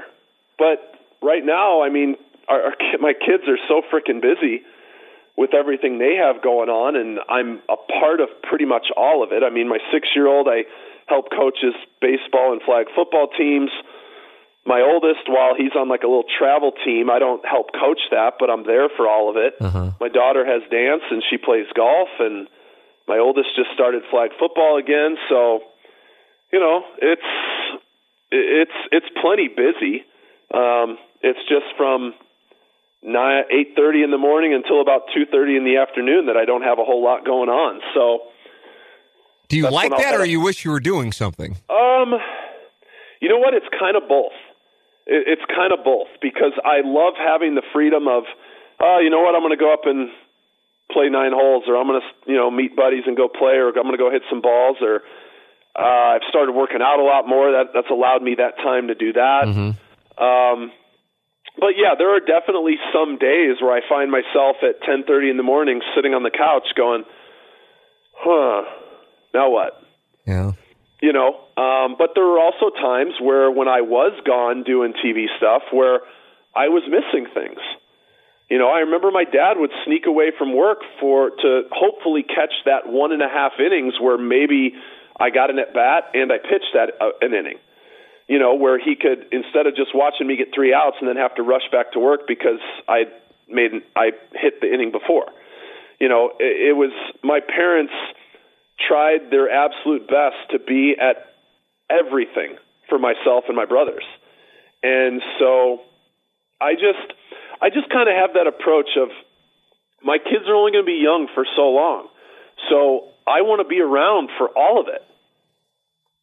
It's just I want to be there for them. I want to be I want to see everything. I want to I want to experience it with Yeah. them, you know? Yeah, I think. I mean, I think that I think anybody in that position, that's what they would do. Because I was saw you on ESPN. Here's the thing: when you were in St. Louis, it's not like you were like by any means. So I want to make this clear as well. So like I'm going, no, well, you were kind of a, you were great, but you just weren't really r- rarely in broadcasting. This is what I was saying on our radio show earlier this morning. 'cause I said I was going to be interviewing Mark Mulder. I said he was great on TV. I interviewed him. You know, we interviewed him on our show. Our show's still going 14 years later. And you were a great interview, but it's not like you were Mr. Media. Again, I want to make it clear. It's not like we were like, oh God, we don't want to talk to Mulder. It's just you weren't real.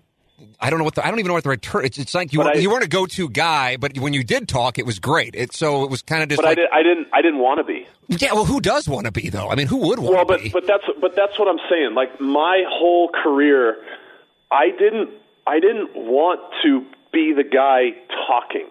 I wanted to be the one doing. You know, and yeah, I, I the, one of the beat writers in Oakland used to joke with me every time I pitched well. He goes, "I could just write your post game comments." what you had the Kevin Costner Bull Durham thing ready to go? Well, n- no, not quite that extreme. not quite that extreme, but but I never wanted to give anyone a reason to talk about me other than what I was doing on the field. No upside in it. I just I didn't care if if I was written about in oh hey let's get to know Mark Mulder better like that that just wasn't me. I I didn't want to give the media more. I and that was and now Did somebody tell you that coming up to not get into that, or is that just you your own thing? No, I, I've just I, I was always a very shy person growing up. Um, baseball obviously changed that for me. Uh, base, that's the best thing about baseball was that it got me more outgoing. It got me more talkative. Um, things like that. I I'm a very I don't know, man. I'm I'm fine in my little bubble at home, I guess Yeah. you know it- i'm not the my the reason i married my wife one of the many reasons is that she could walk into a room of 30 people that she doesn't know and by the end of the night she, everybody will like her. If i walk into a room where i don't and there's 30 people i will walk out of there and i still won't know 30 people. You know i'm a very standoffish person. I'm i'm not the i'm not the loud guy in the corner holding court. Yeah. um, I I just never I, that was never anything of mine. I, I just I just wanted to do my job and answer the questions, and it, and it wasn't I wasn't trying to be generic. I wasn't trying to be blah. It was just hey, here's the facts. Here's what happened today.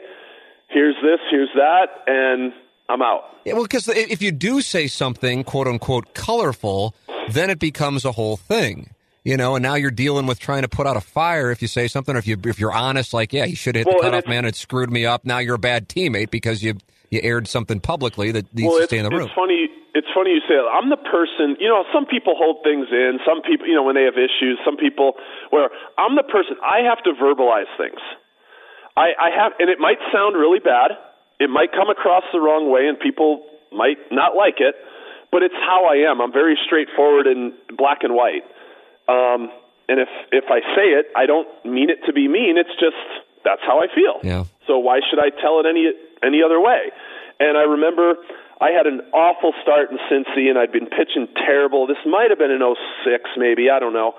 And I remember getting done with the game, and I had to get it off my chest. And I, with the media, I'm sitting there in Cincy. I go, I don't know, something's got to change because I can't keep going out there doing this to my team because I'm I'm sick and tired of this. I'm pitching awful.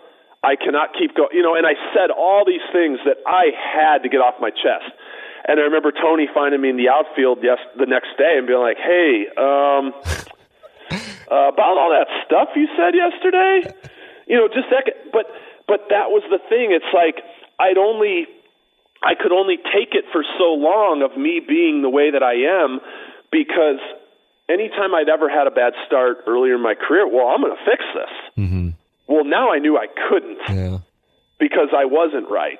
You know, so it's like I had to get that out and get that off my chest because I I couldn't take it anymore. Yeah, and the reason I bring it all up is because like then I see it pop up on ESPN and I'm like, oh, there's Mulder, and I'm like, oh, Mulder's really good, and I'm like, you just usually like like Kurt Warner when I covered Kurt Warner when he was here with the Rams, it's like, yeah, you could totally see him being a broadcaster. And Then there were some guys who were just great interviews, but they weren't star players. And so they're not going to get the opportunities because the networks want the guys who are, you know, either all stars, Hall of Famers, whatever the case might be. And it, again, so I'm making, I want to make it clear. I know you know what I think. I, you know what I'm Yeah. saying. It's not like you were an ass and was like, oh God, we got to ask Mulder. It's just you just weren't a guy that we ever would have. I would have ever. I don't want to put words in anybody else's mouth. Would have ever thought, Yeah. oh, he's going to go, you know, be on ESPN. But then you did it, and you were really good at it too, and did it for Yeah. a few years.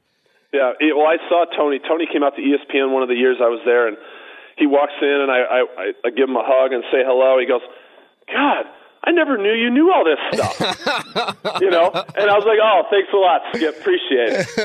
you know, but that's but but I hear that from people all the time. Is they're like I and I and I did. They ESPN called for a year, and I was like, "No, I have no interest in doing that. No, thank you. Just come out and audition." No.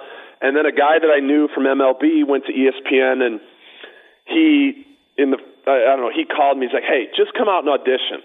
And he's like, "I can set it up, this and that." And and I go, "No." He goes, "We might not even want you." And when he said that, it then became uh, it, it became. You know what? Okay, I will go on audition. Let's see how this goes. And, but to be honest, if he wouldn't have said we might not even want you, You would have been out on the course with Lohse the next day. Absolutely, and I'm not afraid to admit that. It was almost became that it became like a challenge. Oh man. God, So- that's the way to play you, I guess. Always just call you, the, challenge you, and then you're in. You're in. Yeah, right. Unbelievable. Well, I, how about this? I told you at the start of the interview, I said, all right, you said eh, about a half hour is fine. And here we are, an hour and 37 minutes later. And I'm like, well, we're not going to go two hours or anything. And now look at what I've done. look at what I've done. What an ass. time- I mean, just what an Yeah. unbelievable ass. Well, that's good. I, I haven't. I have to leave in. I have to leave for, in 25 minutes. For, for I, I'm going to be gone for the next two and a half days. I got to leave in 25 minutes, and I haven't packed an actual thing yet. Perfect. Why why were you late, Mark? Oh, I was on a podcast with some jackass in St. Louis. Perfect. What are you doing? Playing Pebble for the next two days, I assume? Or I, I'm not. I'm playing Derek Anderson, the quarter uh, Oh, yeah. quarterback. Uh, Former the two Brown and playing in. Panther? Uh, what's that? former Brown and Panther, right? Yes. Um, that we're playing in a little two ball, little two tournament. Uh, where we got a practice round this afternoon and uh, in Tucson at, at a course, and uh, uh, Friday and Saturday is a little two man two ball tournament. So Godspeed. I've enjoyed the hell out of the conversation, man. This was great. cool. Mark, thanks so much. All right, thank you. Talk to you soon. So there is Mark Mulder, and as you heard, we were supposed to go a half hour, and then we went just, you know, we, we- we were still talking golf. We hadn't even, I don't even even said the word baseball, and we were thirty minutes in. So, but let me tell you something here. There's sometimes there are guests, and you go, yeah, this one's going to wind up going long because the person is loquacious. Mark Mulder is not somebody I was thinking. I thought, yeah, we'll probably get a half hour from Mark Mulder because he's probably going to go play golf or hang out with his family, whatever the case might be. And he was just, we just got lucky that he was in the mood to talk. And I really, um, first off, the golf, regarding golf, it puts the whole thing in perspective as far as the game because Mulder does win these celebrity eh, tournaments all the time. It's almost weird when he doesn't. He's that good. And in his analogy of it, it drove it home. He said it's like an A ball player getting called up to the major leagues. And yeah, maybe every once in a while he can get a hit or he can strike somebody out, but it will be incredibly rare. And that is the gap between where he is as a golfer and then the pros that he plays with uh, in in the Scottsdale area, and there are a number of them there. Um, so what he said, Chez Reavie and Pat Perez were a couple he mentioned, um, and just how it how you know, and then all due respect to both of those guys, um, both of them have had some over the last year some success, no question, but they're not at the level of Dustin Johnson, Jordan Spieth, uh, Rory McIlroy, Tiger Woods, of course. Uh, so, you know, it gives you an idea. Uh, and Justin Thomas, all the Player of the Year. So, it gives you an idea of of the gap. And you know, so when I go out there and I fire my 76, and I'm like, oh, maybe I need to start looking. Yeah, I just need to shut up and stop and be thrilled that I did that from the white tees. So, uh, that on the golf, and no desire whatsoever to go on the Champions Tour, which I think he could if he wanted to. Uh, but as he said, the guys who are 42 now are going to be 50 when he's up there on the Champions Tour. So it's not like it's like the field quality's dropped. On baseball, I was really anxious to ask him about that scene. I thought it was in New York, as I said, at Citi Field uh, or Shea Stadium for that matter, but it was in Philadelphia because I remember, even though I didn't know him, and I still really don't uh, real well, watching him walk off the mound and seeing the look on his face after throwing. I think he threw one third of an inning for what was this big return start, and what was going through his mind. I remember. Th- I remember watching that and specifically thinking it, and he confirmed what I suspected was going through his mind. Except he said it more definitively. I figured he was thinking I might be done. That could have been it. And as Mulder just said, I'm done. That's it. And that's why, even though I wasn't friends with him, it's not to say I was enemies, I just didn't really have a relationship with him of any kind. I felt horribly watching that uh, a little more than, what, 10 years ago, 10 years ago now at this point. And. And then the other element is I, because you know you just I mean why would you be sitting around digging up baseball stats for guys who haven't played in a decade? So I hadn't done it regarding Mulder, but I didn't realize how young he was when everything kind of went off the rails he was one of the best pitchers in the game in 2001, 2002, 2003. Um, and then he gets to St. Louis, and as he said, he was a bit damaged goods because the second half of 2003 wasn't very good. And even though uh, in 2004, I should say, uh, that he had some good numbers in 2005, he said he was doing it with smoke and mirrors. And that's a guy who wound up starting what was the final game at uh, Busch Stadium two. The Cardinals losing to the Astros in Game Six of the NLCS, um, and you know, and then the comeback attempt with the Angels blowing out the Achilles. The point is this, and I wonder if you feel this as well. First off, I would imagine a lot of you are like, "Man, I had no idea about Mark Mulder with all of this stuff." Um, so that's number one. But do you feel some sympathy? Because it's hard when you're sitting there going, "Okay." Here's a guy who, even though he's done playing baseball, he's one of the best golfers uh, who isn't playing professionally around.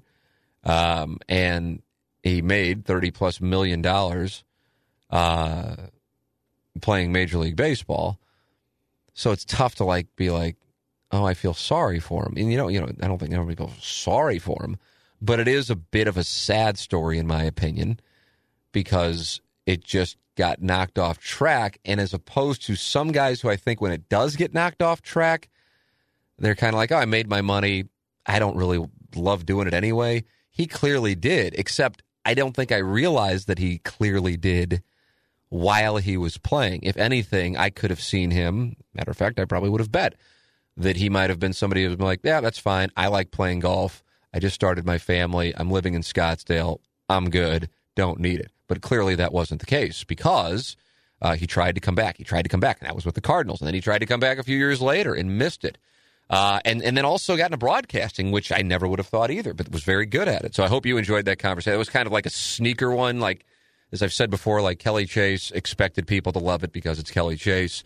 Uh, the Matheny one, I didn't know going in, if it was going to be any good. And then I got done. I go, wow, that was cool because that was Matheny. Like you rarely hear Mike Matheny these days. Um, and on this one, I had no expectation of the detail and uh, candor we got from Mark Mulder. So hope you enjoyed it as much as I enjoyed doing it. You are welcome to email me anytime.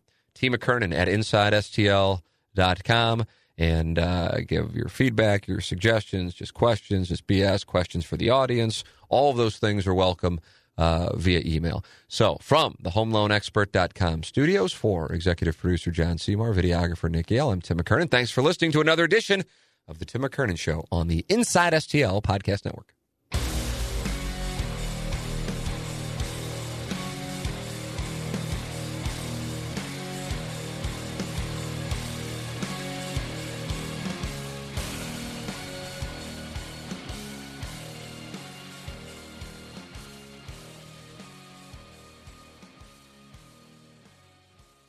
Call of Duty Modern Warfare is here, and so is Mountain Dew. Roger that. Now you can unlock in-game rewards like only Dew can. Wait, what rewards? A Dew operator skin. Man, I love operator skins. Dual double XP, and even Call of Duty points. You're kidding me. Double XP and Call of Duty points? This is incredible. I can't believe it. Soldier, get a hold of yourself. Oh, roger that. Look for specially marked packaging and visit mtndewgaming.com for details and restrictions. Open to U.S. residents 17 plus. Call of Duty points available on 12 and 24 packs and free 28 23.